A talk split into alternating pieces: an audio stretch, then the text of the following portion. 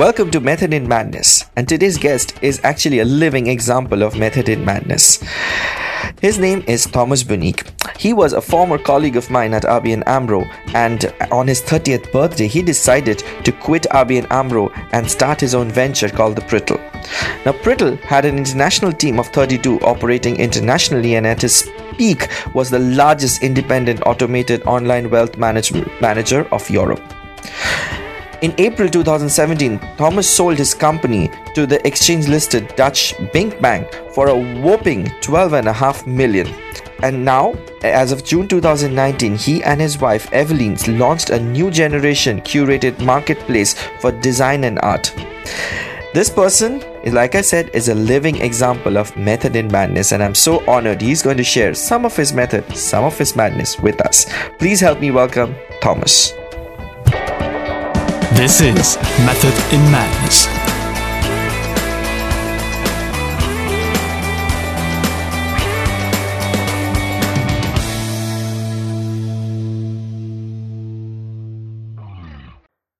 Welcome, Thomas, to Method in Madness. Thank you. I have been following your trajectory for a very, very long time, and I'm very happy, first of all, that you're now on LinkedIn, which is finally, finally, and uh, and I'm very happy that you are here with us to share your story.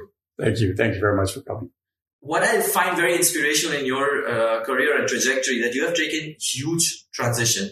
Um, you were a colleague of mine at ABN AMRO. From there to here, can you tell us how has been the journey? How have has been the transitions in your life? Yes, sure. Well, it's, it's definitely a big change from abstract and to, to tangible business to, to a large extent. But after 12 years in finance, I was really aspiring something new, not necessarily knowing exactly what it was going to be.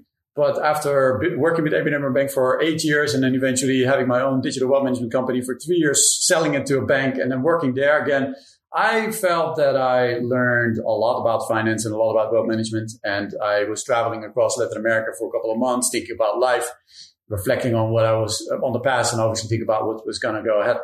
And uh, I was very inspired by some uh, environmental changes that were taking place. And so I came back from my holiday and I spoke with my wife and we discussed what I was going to do. And uh, there were there were three main subjects that really inspired me, and one was circularity of product and circularity of uh, commodity, effectively, and that became a subject at the time that we were sitting around the kitchen table when we were actually making preparations for moving to a new house, mm-hmm. and we were just surrounded by products that we wanted to sell, and we had the you know the need to purchase other things at, that you know, quality level, unique items in the design as, and, and an art sphere, and we were just looking around and we concluded that there was not really the, the, perfect spot for us available yet. And so we started digging into marketplaces and the marketplace concept in itself. And it inspired me very much to actually move from wealth management, where you're sort of the owner of the asset, to actually being a marketplace where you're sort of the broker, you know, between supply and demand.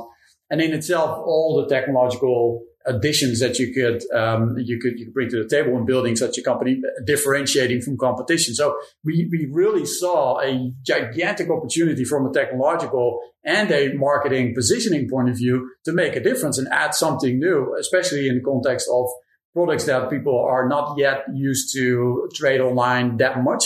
Whereas if you look at the fashion industry to a larger extent, that that's already embedded in, in the way we think, the way we act.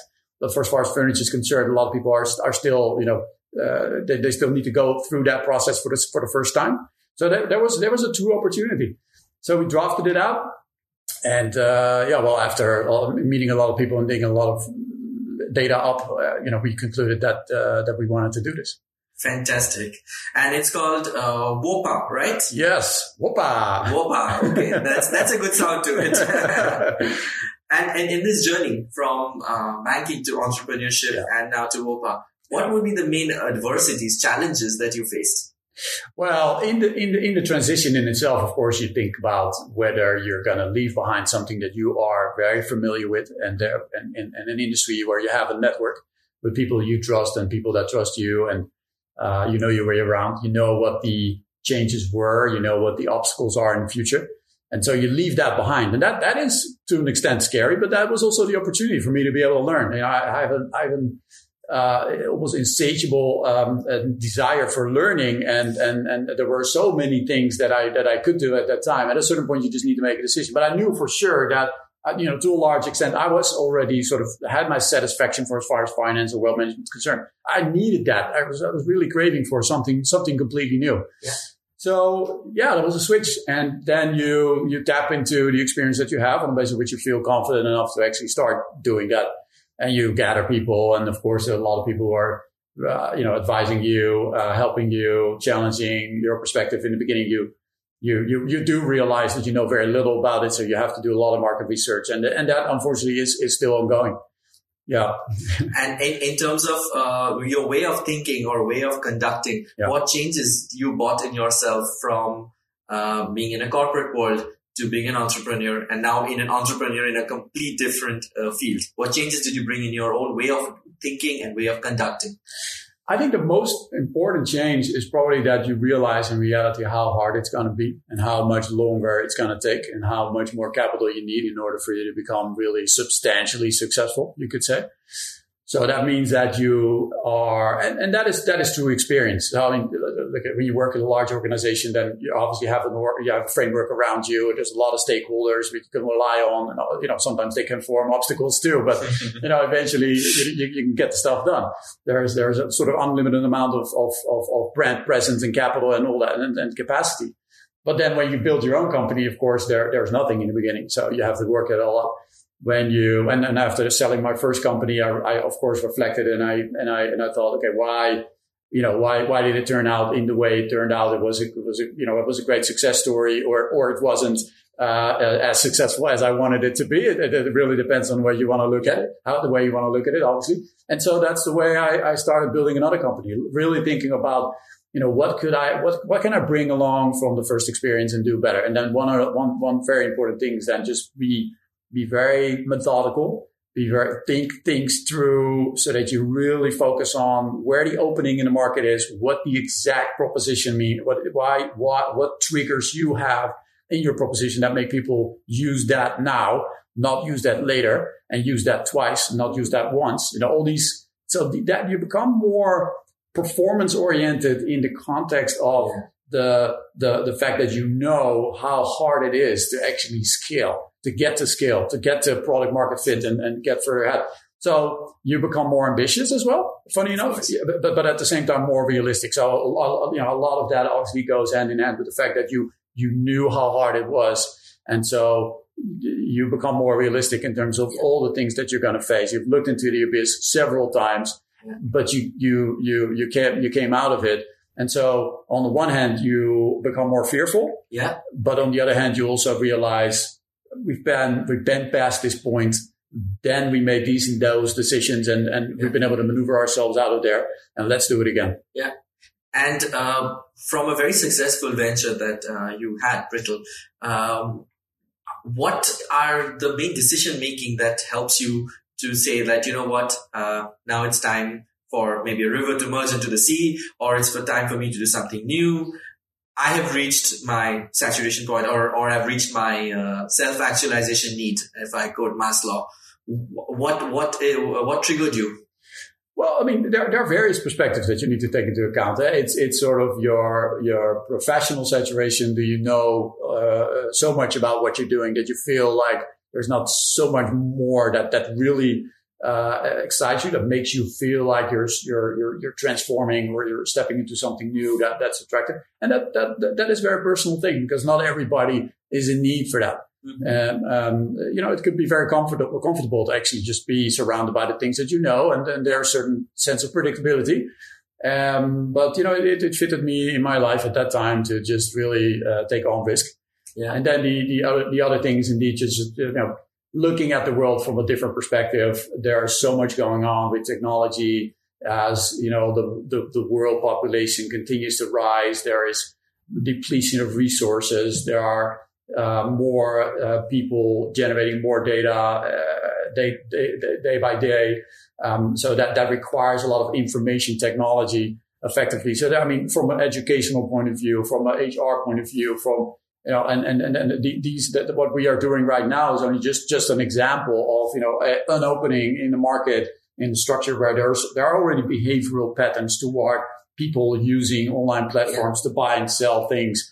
You know, there's a certain uh, foundation already for that. But there are a lot of a lot of innovations that could actually go along with that. So the inspiration was another reason why we started doing that because if you look at what you can do with uh, you know image recognition, augmented reality, automated recommendations, really making it a personal experience, you know, beyond the the physical product that moves moves around on yeah. the actual platform, the the technological, and that, that brings me back to the first part of my career, effectively the abstract, non tangible, you know, uh, intellectual challenge of, of creation of something you tech, technology in itself, yeah. right, is, is just something that you, you can invent it, share it, and then, you know, enable a lot of people to actually do a lot more with it. So that's, that's, that's the inspiration.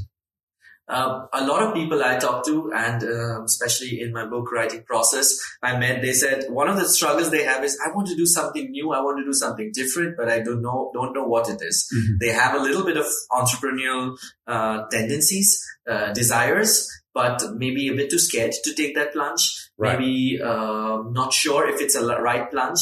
Um, they have responsibilities. They're not in their 20s that they can just, you know, go. Uh, what would be your advice to them? What would be the a logical self introspection they can do to check if they are cut out for this and they should take this risk? Right. Well, that's a very good question. I think, I mean, I, I would definitely advise go for success. So make sure that you prepare for you know whatever you, you think for as far as you can define that is coming your way do market research mm-hmm. think about where you stand in your life think about the people that can help you mm-hmm. that uh, utilize all the resources that you can imagine to you know to enrich your knowledge and and, and un- understand the market space where you're going to operate in um, you know, eventually you never know how it's going to go. It could go well, it could, it could fail. Mm-hmm. But in the end, you just need to be aware that there's a lot of resistance that you need to push, push through. Yeah.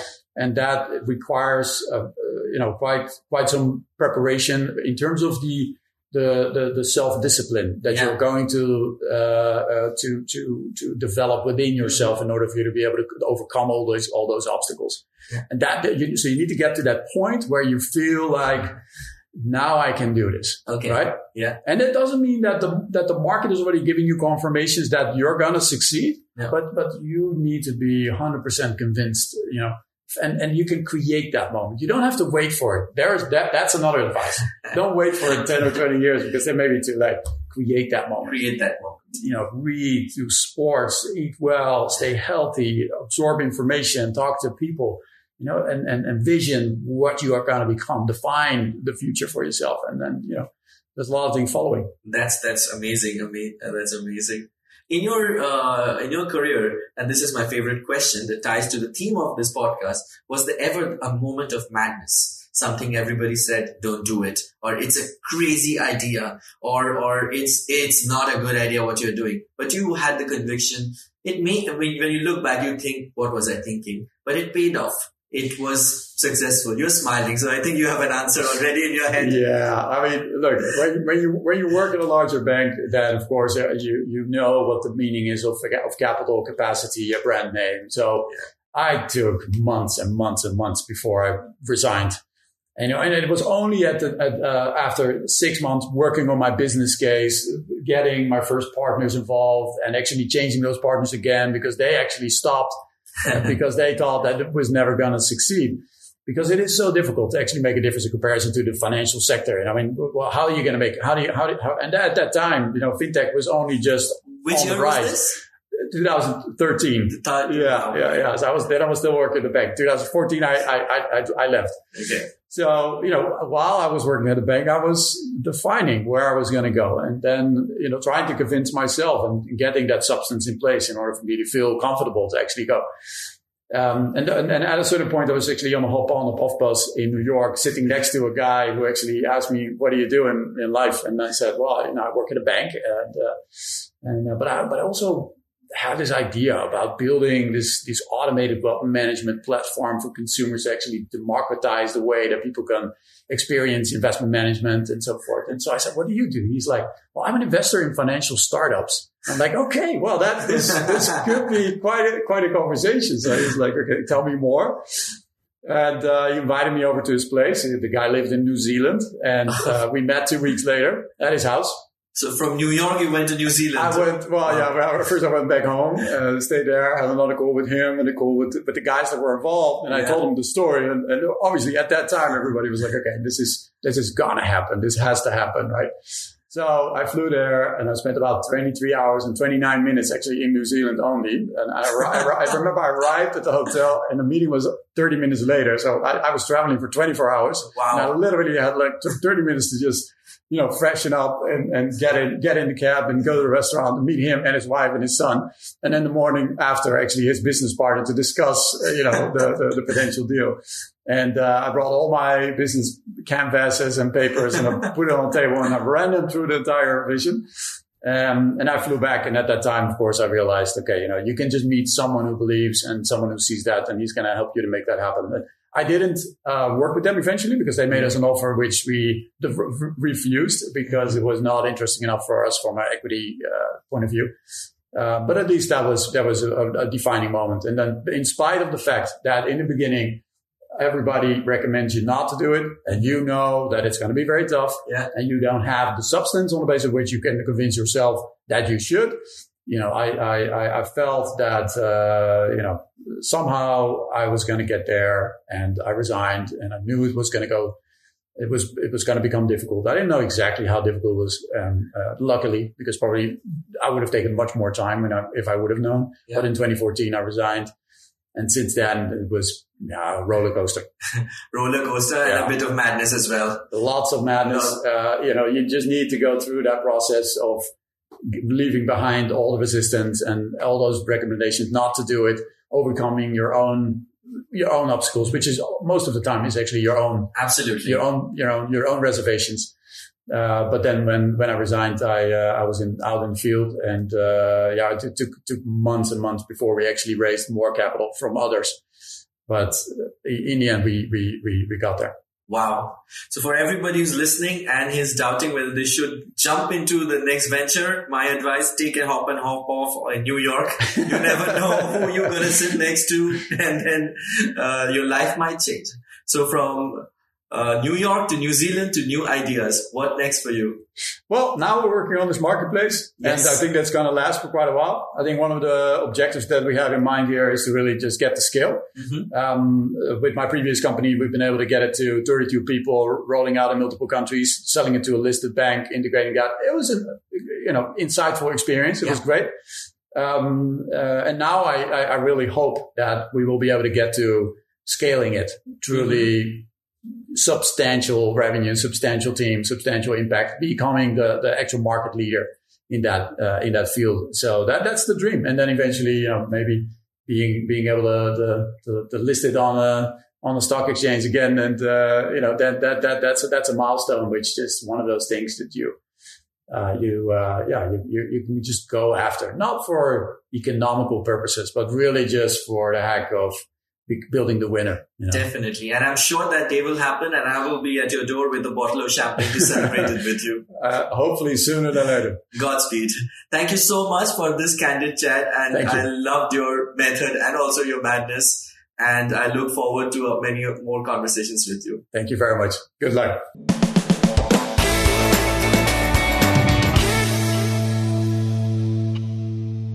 And that was yet another episode of Method in Madness. In two weeks, I will be back with yet another method, yet another madness, and yet another guest. Till then, stay mad because that's the only way to go.